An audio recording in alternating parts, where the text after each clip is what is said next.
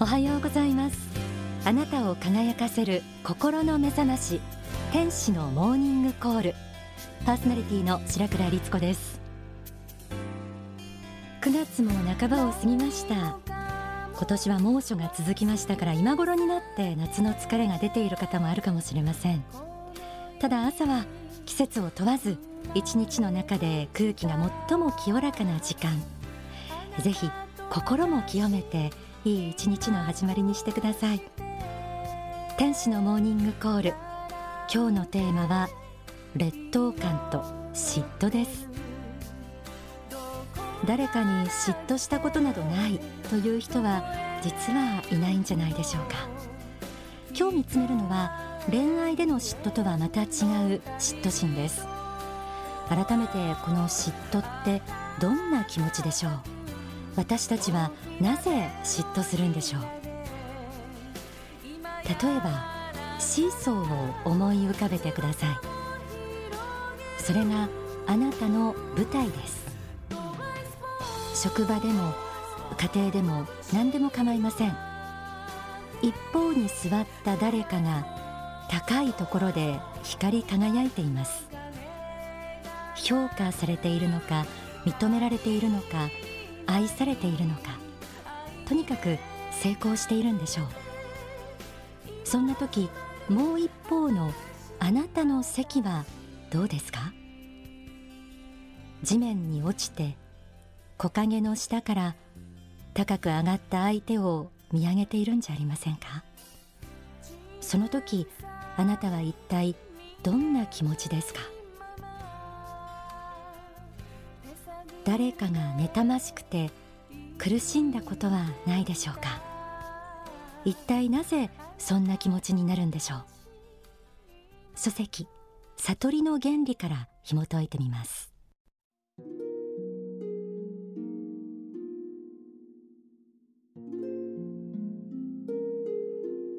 世間からあるいは特定の人から自分よりも評価されている人の存在を知った時に自分の自尊心が傷ついたような気持ちになるからであります。なぜ傷つくか。それは自分よりより多くの評価を受けている人より多く愛されている人の存在を知ることで反射的に自分がより少なく愛されていると感じるからであります。この愛の少なさを嘆きこの愛の少なさゆえに嫉妬の炎が心の中で燃えるのであります。誰かが評価された時評価されなかった自分がまるで否定されたように感じることありますよね。自分がかわいそうに思えてきたりプライドを傷つけられたような気持ちになったりこれが嫉妬の始まりなんですね。7月の心の指針兄弟間の嫉妬。この時もこういう人間の心理についてはお伝えしましたので思い当たる方も多いと思います。そう。この嫉妬心というのは何も特別なものではなくて誰もが持って当たり前の感情だということなんです。今日はこの嫉妬心ともう一つ劣等感の関係についても見つめてみます。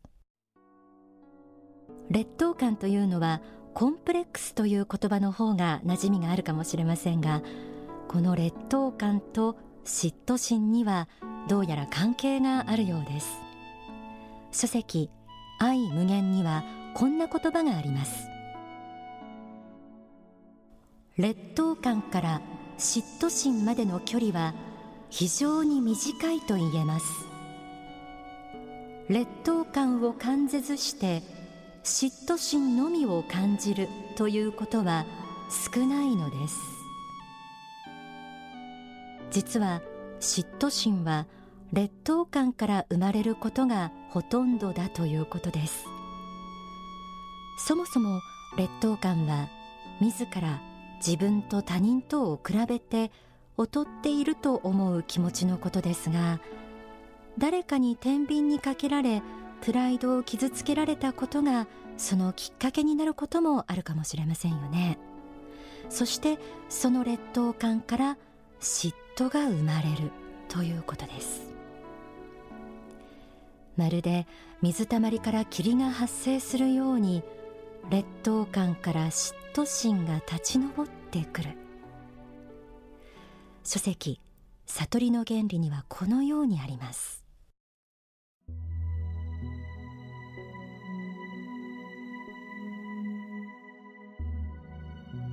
自分より評価を受けている人の存在がとても許せないようなそういう狭い心を作っているのは他ならぬ自分自身であるのです。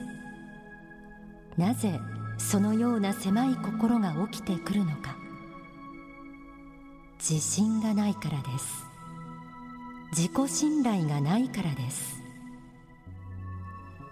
多くの人々に評価されるほどの実績がない自分というものを重々知っているからであります。自分は劣っているという劣等感があるからつい卑屈になって嫉妬してしまうということでしょうか。認めてもらえなかった。悔しい。けれど今の自分が評価されるような自分ではないことを本当は嫌というほど分かっている。だから余計に惨めで悔しくて卑屈になってつい妬んでしまう気持ち。まるで自分を貶めていくような気持ち。わかる気がします。嫉妬と劣等感がとても近い場所にあることを学んできましたがそもそもなぜ嫉妬してはいけないんでしょうか？書籍幸福になれない症候群。愛無限には次のように説かれています。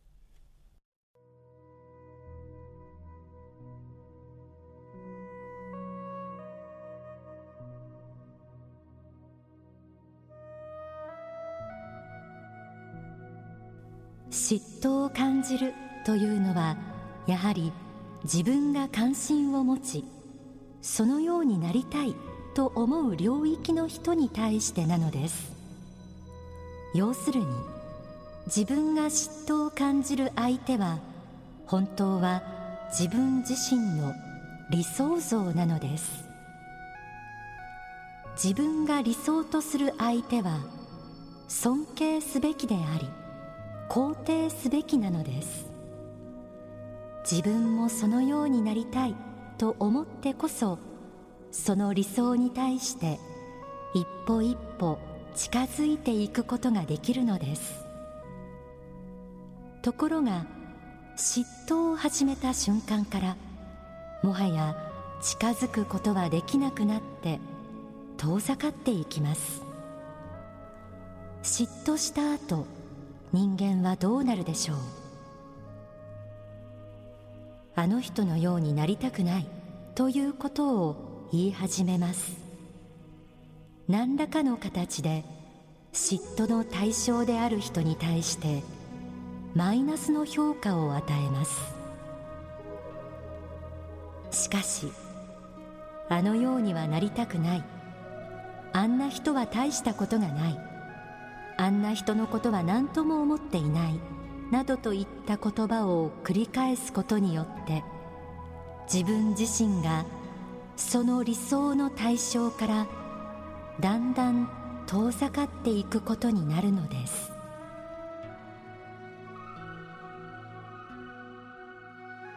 自分が嫉妬している相手は自分の関心のある領域の人で実は自分の理想の姿なのだとありました。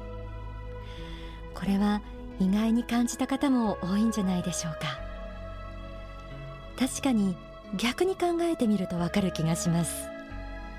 自分と何の関係もない人や興味も関心もない人に対してわざわざ嫉妬したりはしませんよね。嫉妬をするということは自分が努力して成長しようという道を無意識に放り出していることになるのかもしれません。魔法のように相手と入れ替わってしまいたい。というのが本音ならそれは自分の人生で勝負してもきっと無駄だ。という卑屈な気持ちや劣等感の裏返しなのかもしれません。このままでは何も変わらないし嫉妬し続けることはやっぱり苦しいことなんですよね。できることなら有意義な努力をしてあの人と正当に競ってみたい。追い越したい。そうすればもしかしたら妬む気持ちもなくなって爽やかにお互い認め合えるかもしれない。でもまず何をすればいいんでしょう？書籍幸福になれない症候群から具体的な克服法を学んでみましょう。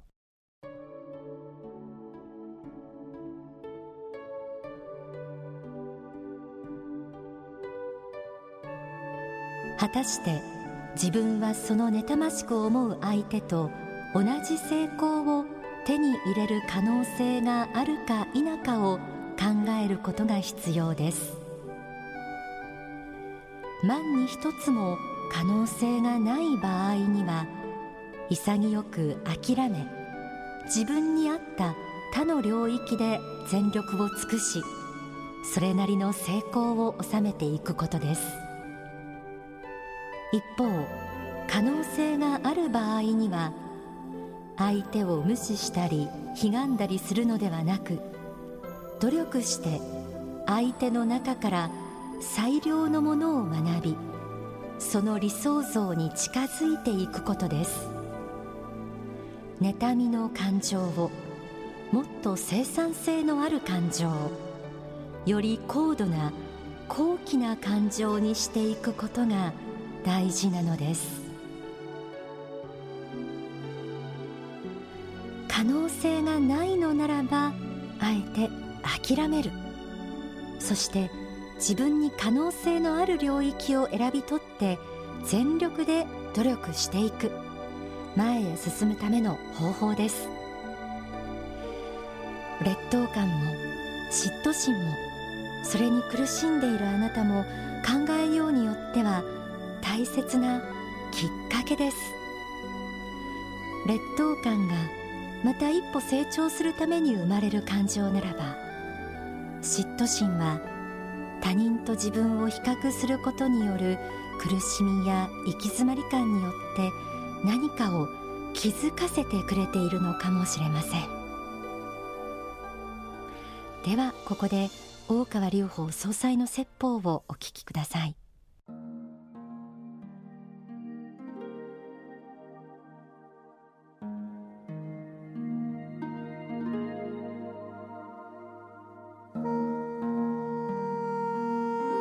会社の中でも仕事で苦しみを作ることもありましょうけれどもその時も適材適所自分には自分の器に合った仕事があるだろう。その器に合った仕事を一生懸命やることによって自分の人生が全うされるのだ。他の人にとっても幸福な生活ができるのだ。ということを考えないで人の人生に取り替わろう。人の人生と取って変えようと思うとそこに苦しみが生まれてきますね。まあ、大工仕事にもいろいろありますね。道具にもノコギリもある。飲みもあるカンナもあるいろんなものがあります。しかしそれぞれが役割を持っているんですね。カンナが飲みのことを羨ましく思い飲みがノコギリのことを羨ましく思ってもこれは役割が違うんですね。それを考え違いしてはいけないんですね。それぞれの役割というものがあります。それぞれに役割があるからこそこれだけ大勢の人が一緒に生活してるんですね。日本でも1億何千万人も人がいます。それぞれの人に役割があるからそれだけの人が生まれてくるんですね。みんなの役割が全く一緒だとしたら全く同じもんだとしたらそれだけの人いりません。全然いらないですね。そう思いませんか？いらないでしょ？ところがいろんな人にいろんな役割があるからそれだけ多くの人が魂修行できているんです。他の方もそうなんですからあなた自身もそうなんです。だから自分自身は体いかなる役割を持って今世生まれてきた人間なのかということを見つめてみる。その一日の反省の時にねもう一度それも見つめてみる。そうしてみるとおそらく自分はこういう使命を持った人間なんだということが分かりますからその一番天命に沿った中で自分を光り輝かしていくことこそ使命であるんですね。それを他人の人生と入れ替えようとしてはいけません。だから持って生まれたものいろいろあります。もちろん体の大きい小さいもありますね、まあ、太ってる痩せてる、まあ、これも食生活や運動とも関係がありますけれども生まれつきの傾向性もある程度はありましょう。ある程度はそういうこともありましょうけれども親に似てきますからそういうこともあると思いますけども。ただこれをやはり他人の体と入れ替えることばかり考えたところで生産性はありませんね。だから自分は自分。自分はこういうふうに生まれついた人間なんです。男性か女性か年齢あるいは体の大きい小さい頭の良し悪し性格だっていろいろありましょうか。意向的な性格内気な性格仕事だってこういう仕事には向いてるけどこういうことには向いてないいろいろありましょう。それであってこその個性それであってこそこれだけ大勢の人が同時代の同期生で実は生きているんですね。だから他の人々の存在を肯定するなら自分自身の存在をも肯定しなさい。そのあなたでいいんですよと。そのあなたでいいんです。他の人でなくていいんです。あなたでいいんです。その名前を持ったあなたでいいんです。そのあなたの今世の人生を許しているんですよと。今世魂修行を許可されたんですから。あなたはあなたの生き方をしていったらいいんです。その中でね自分として今与えられている中での最善の生き方をしていくことです。お聞きいただいた説法は書籍信仰告白の時代に収められています。嫉妬や劣等感。認めたくないけど私にもあります。でも仏法真理を学び仏の御心というものを学ぶようになってから最も克服できたのがこの2つだったんですよね。そして自分の中にある良さを見つめてそれを発揮していこうという発展的な思いに変わりました。時々やはり嫉妬や劣等感というのはムクムクと顔をもたげてくることもあるんですけれどもこの心理を学び収めています。今日は嫉妬や劣等感について深く見つめてみました。皆さんの中でわだかまっていた気持ちが少しは晴れるきっかけになれば嬉しいです。